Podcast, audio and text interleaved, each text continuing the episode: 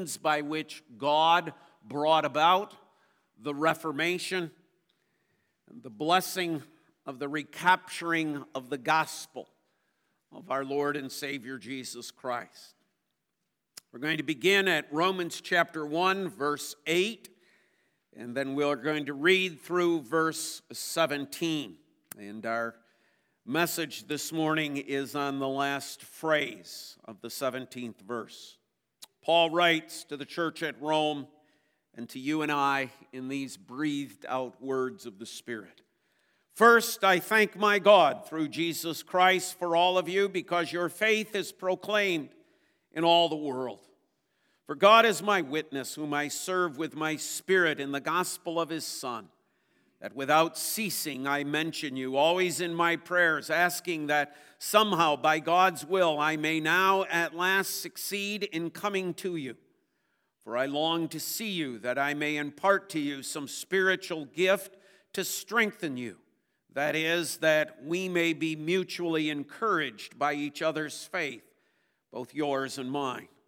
I do not want you to be unaware, brothers, that I have often intended to come to you, but thus far have been prevented, in order that I may reap some harvest among you, as well as among the rest of the Gentiles. I am under obligation both to Greeks and to barbarians, both to the wise and to the foolish.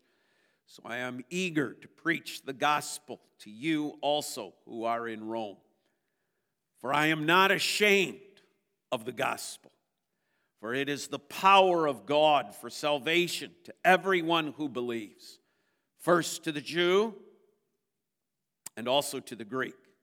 For in it the righteousness of God is revealed from faith for faith, as it is written, the righteous shall live by faith. Thus far, the reading of God's word. Let's again bow and ask for God's blessing. Father, we ask that we may understand what your word is proclaiming to us, and help our pastor give what is needed to that end. In our Savior's name we pray. Amen. And amen.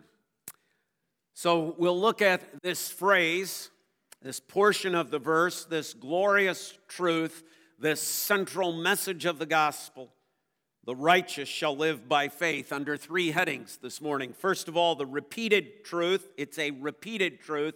Secondly, a defined truth. And thirdly, it's a freeing truth. Repeated, defined, and freeing. See, this phrase, if you look at it even in your English Bibles, you'll find is in quotation marks. If you have a study Bible, it probably you're already ahead of me, and you could fill in the rest of number one. It's repeated because this verse comes to us from the Old Testament. It doesn't come from us from one of those major prophets, though, of Isaiah or Jeremiah or Ezekiel or Daniel. Doesn't come from the pen of David, the great psalm writer, or from the hand of Moses, who gives us most of the Old Testament. Now, it comes to us from a minor prophet, a man by the name of Habakkuk, and you'll find about as many different pronunciations of his name as there are individuals. But we'll go with Habakkuk. He's the one who God, through the Spirit, inspired to write those words originally. It's found in Habakkuk chapter 2, verse 4.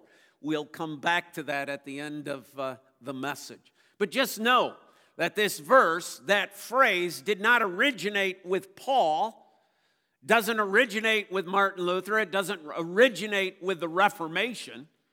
It actually comes to us out of the Old Testament. It is God's consistent, continual teaching through his word. That which we find in the Old Testament is as true as we find it in the New. The just, the righteous, shall live by faith. Secondly, it's also repeated in the New Testament 3 times. It's found here in this passage we have in Romans. It's found in the book of Galatians 3:11, and it's found in the book of Hebrews chapter 10, verse 38. but your study Bibles tell you that most likely. The point is, this verse does become a major verse in our understanding, not only of Christianity as a whole, but our understanding of the gospel and our understanding of salvation.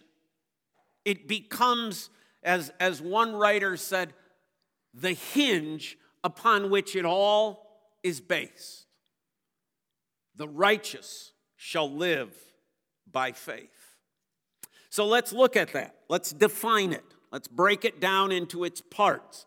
Now, I arranged it slightly different, not because I'm trying to be some rewriting scripture, but because I think that this order will perhaps help us to focus on one particular element. The phrase is, the righteous shall live by faith. What is meant by the righteous? What does that phrase mean? It means the righteous, those who are considered to be the righteous, are those who have been justified by God. The righteous are those who are now clothed in the righteousness of Christ. See, Paul had already given us the hint of this, right? In the first part of verse 17. For in it, the righteousness of God is revealed. It's not our righteousness, right? It's not that the righteous shall live by their own righteousness, by their own goodness, by their own holiness. No. The righteous shall live by faith. Faith, not in my righteousness, but in the righteousness of Jesus Christ. A righteousness that God is gracious to give me. That God is gracious, and the technical term we use is that God imputes the righteousness to me. Right? This became a major player in the whole debate of what was going on. Some were teaching that God infused righteousness into us. And therefore, if there wasn't our own righteousness at work, we had no hope of salvation.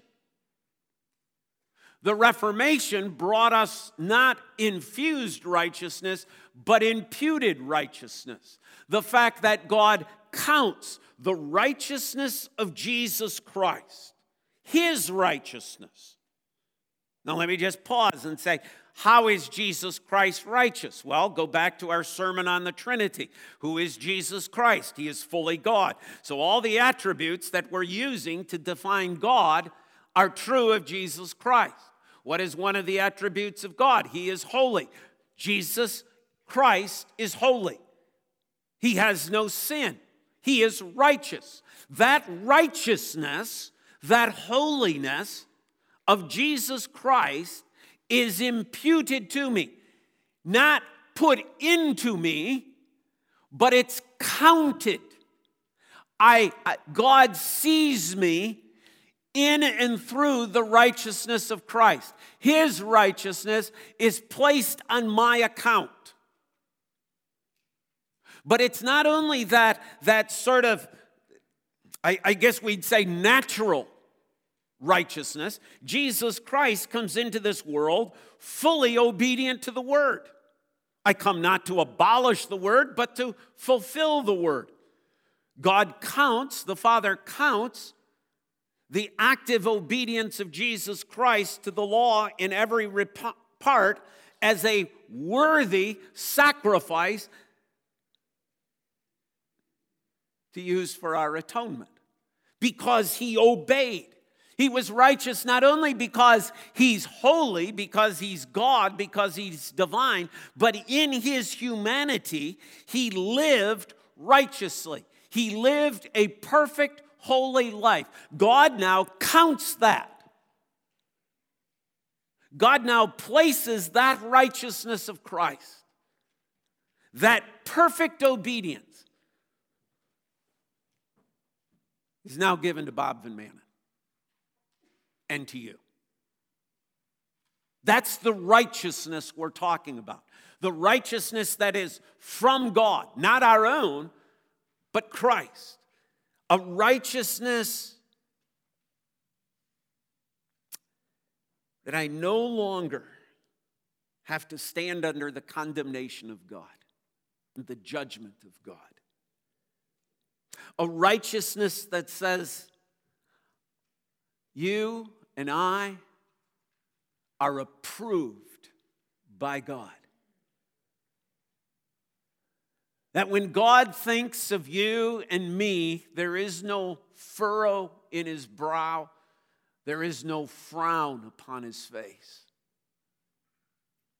There is nothing but joy. Because the righteousness of Christ is how he sees us. Sometimes we use the expression that we are clothed in the garments of the righteousness of Christ. Not in the filthy garments of our sin. God has washed us, cleansed us, and given to us the robes of Christ. We sing that hymn sometimes, don't we? His robes for mine. God takes those beautiful, holy, perfect robes of Christ and places them upon you and I, even though we are guilty, vile sinners. In Christ, I am considered righteous. That in and of itself just makes us stand back, that this could be even a possibility. Another way one commentator put it is this: God treats us and sees us as if we were Christ himself.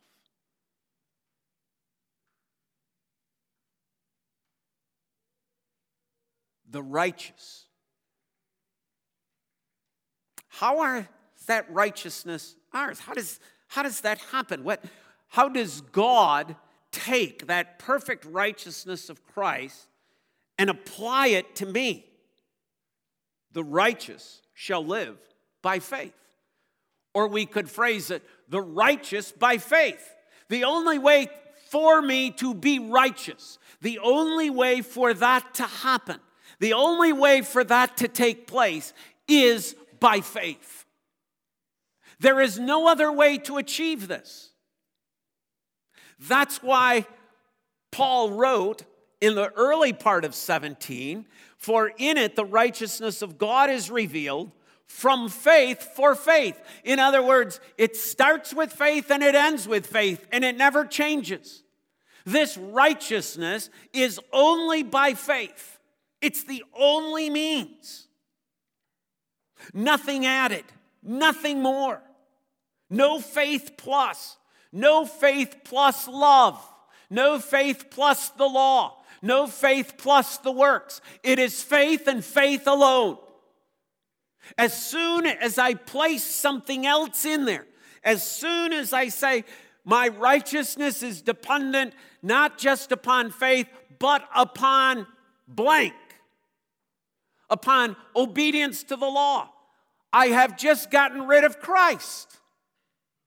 As soon as I were to say, it's faith plus love. Now love becomes the condition of my righteousness. See, this is the frustration that Luther's dealing with. Luther is in the midst of a church world of the time that is telling him, Luther, you need to do more. The reason your soul is unsettled, the reason you are not at peace with God, is because you're not doing enough, Luther. But I believe in Jesus. That's not enough, Luther. You got to do more. You need to pray more, Luther. You need to study more, Luther. You need to give and sacrifice more, Luther. You need to be more humble, Luther. You need to be more penitent, Luther. You need to be working harder for the church, Luther. You need to be denying yourself of some of the things of life, Luther, if you want. So it always became the plus. And the more plus that Luther did, the more effort he put in, the more he tried, the more frustrated he became, the more unsettled he became, because he came to realize he could never do enough. Where was the end of this? How much was enough? How much do I have to do to be righteous? And Luther understood that in everything he was doing, he was still a sinner. So that whatever was counted, that the church was saying, well, that's a righteous thing. Luther's going, no, it isn't, because I'm a sinner and I just did it. And I did it out of anger to God. I am mad at God. I am upset at God. He never gives me any peace. He never gives me joy. He never gives me hope. He never gives me assurance. And I'm doing all this stuff and God don't give it to me. So every time he's doing something, he knows he's doing it out of anger. And it's like, this is never going to end.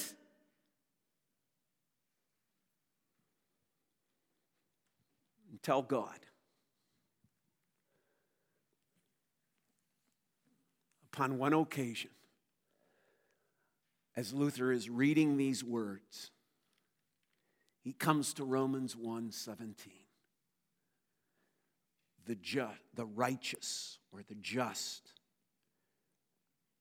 shall live by faith.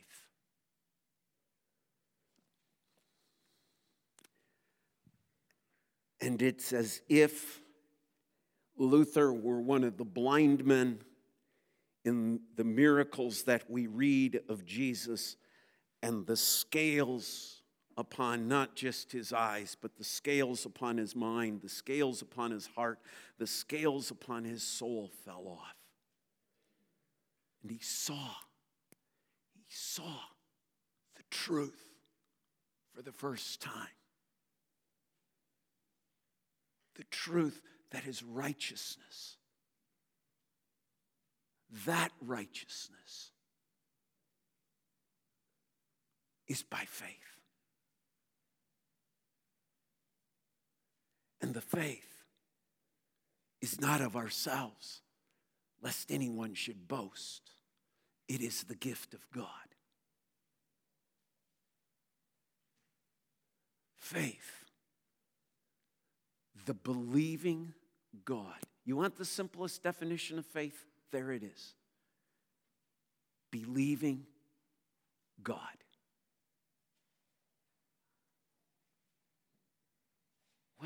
What do you mean, believing God? You're a sinner. Do you believe God? Jesus died for sins. Do you believe God?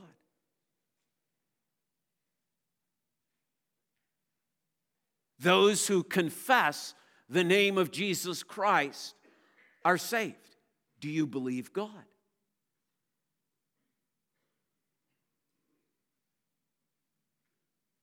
But this isn't just some head knowledge. This is life. This is living. This is knowing.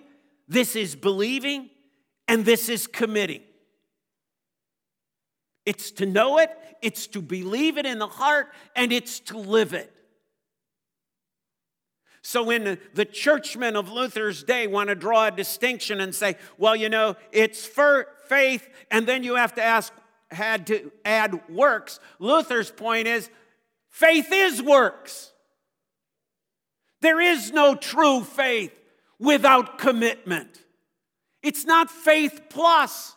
It is faith, and it is faith alone, from first to last. From the moment of our being born again to the moment of our last and dying breath, it is faith, it is faith, it is faith. A faith of believing God. A faith that is an active trust, a deep personal trust in the truth of God. A faith that affects the mind, the heart, the soul, the hands, the feet, the eyes, the ears, the mouth. It's a faith that penetrates one's entire being, that comes from God out of grace. Luther didn't have to work. Luther didn't have to do all these other things. And in that moment, Luther writes, there is a peace that came over my heart and my mind that I had never experienced throughout my life. And that moment in God's providence changed the course of history. The righteous by faith shall live. This faith that repents of sin, that looks to Christ alone and seeks to follow God's will. It is this faith, and it is by this faith that the righteous live. The righteous shall live. Each and every day, with all of its heartaches, with all of its pain, with all of its troubles, with all of its difficulties, with all of its sorrows. Luther is not living in 1517 in the great utopia of life. All there is misery around. All there is hardship. All there is certainly not optimism, but a pessimism about life.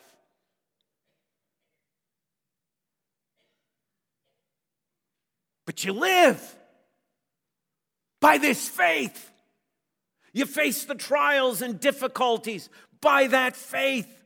You deal with the events of life and all of its twists and all of its turns by faith.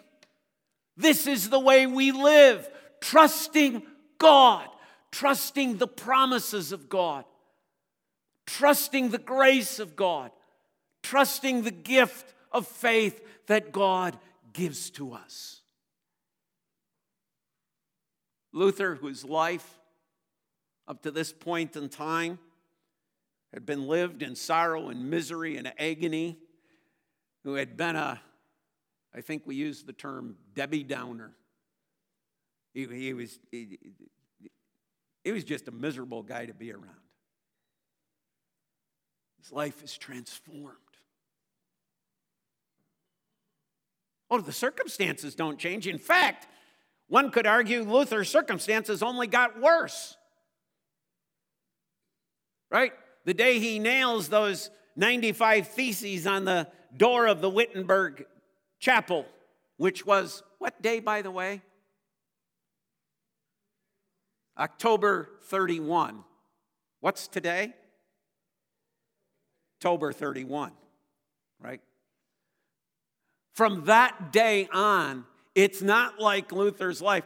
Yep, free and clear, man, life is easy. No. Now we got the Pope and his henchmen and cardinal after cardinal trying to seek his life. He's got to be run around and snuck around. He's got to come under the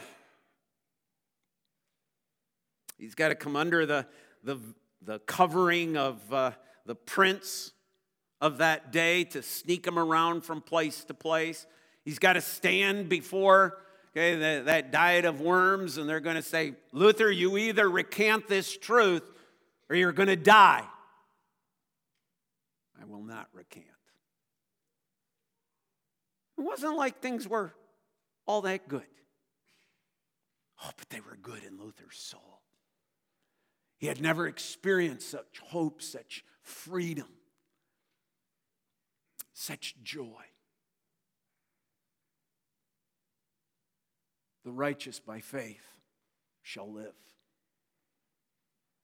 Lastly, it was freeing. I told you we'd come back to Habakkuk chapter 2, verse 4. The first time this phrase is used, I'll let you look it up later today. The first time this phrase is used in the book of Habakkuk The prophet is questioning God. And he's questioning God because he's looking at life and he's going, Lord, I'm trying to figure things out. It seems like the wicked get away with everything and the righteous get beaten down all the time. And God's answer to him is this: I'm taking care of that. I'm sending the Chaldeans, i.e. Babylonians, to punish those people. Then Habakkuk says, so Lord, you're sending somebody who's worse than the present situation we're dealing with. How is that supposed to make things better? Here's the Lord's answer: the righteous shall live by faith. Trust me. Trust me. See, this passage frees us from the doubts of what God may be about and what God may be doing. Maybe a good reminder to us in our day, in our age as well. We don't know what God's plan is for what's going on in our world. But I do know how we're called to live. The righteous shall live by faith. The second time it's used is this passage in Romans. What's the point? I am not ashamed of the gospel. Why would one be ashamed of the gospel? Out of fear. One might be afraid of the gospel, of this message, of preaching this message, of going around the world proclaiming this message, of actually going to a neighbor, to a friend, with this message of the gospel. Do you know the only way of salvation is that the righteous shall live by faith? I'm not ashamed of that. We live in a day and age in which too many Christians are afraid of the gospel. They're afraid of what the culture may say. They're afraid of what the news media may say. And so there is no more proclamation of the Reformation, the just shall live by faith. No, we all got to tolerate one another. And tolerate doesn't just mean, okay, I'm not going to kill you. Tolerate means I have to accept the validity of your belief in Allah as equal to mine. No, my friend, the just shall live by faith. We're not to be afraid of what the world and what the culture. Think of what this meant for Paul. The whole passage was about him going to Rome, right? He's facing the most powerful force in the world, the Roman Empire. He's facing pagan culture. He wants to go to Rome. He wants to go to Rome so that he can preach the gospel there, that he can preach the just shall live by faith. Does he have reason to be afraid? Sure. But he knows God's truth. So he is not ashamed of the gospel in the day and age in which he lived. The righteous shall live by faith. It's freeing. It's freeing from fear. It's freeing from condemnation. That's the third time the passage is used in Galatians chapter 3, as Paul is writing about the use of the law and how the law just only comes and condemns and beats us down and beats us down and beats us down and beats us down. That's all the law can do. The only thing that God's law can do is condemn us. It can never free us. Only the gospel of our Lord and Savior Jesus Christ. Only this message that the righteous shall live by faith. This is what frees us from the condemnation that keeps coming to us, that guilt that keeps overwhelming us. The righteous shall live by faith. Do you believe that the one who confesses with their mouth and believes in their heart that Jesus Christ is Lord is one of mine? Do you believe? Do you believe that? Then you're one of his. Where's the condemnation then? It's gone. There is no condemnation to those who are in Christ. Fourthly, It's used in the book of Hebrews. Hebrews chapter 10, 38. The context, once again, is a context of persecution. The context is one of uncertainty. The context is one of difficulty. The context is one of struggles. How does the author of Hebrews say then, how shall we live? The righteous shall live by faith. In the face of our struggles, our everyday, ongoing struggles of life, how do we live? The righteous shall live by faith. What a blessing. Let's pray. Father, thank you. Thank you for working in the heart of that man 500 and some years ago called Martin Luther. Thank you for opening his eyes to the glorious truth of the gospel. And thank you, Father, for the aftermath that has followed, the tens, the hundreds of reformers that followed Luther into various ways, yes, but each based upon this glorious truth that the righteous shall live by faith. And we, Father, as sons and daughters, perhaps more rightly great-grandchildren, great-great-grandchildren of this wonderful Reformation, Father, may we too treasure this glorious truth. The righteous shall live by faith. In Christ alone we pray. And God's people say, amen. Let's turn to Luther's hymn then, 244. We'll sing the first three stanzas, and then Ashley will sing that fourth verse as our doxology this morning. Let's stand to sing.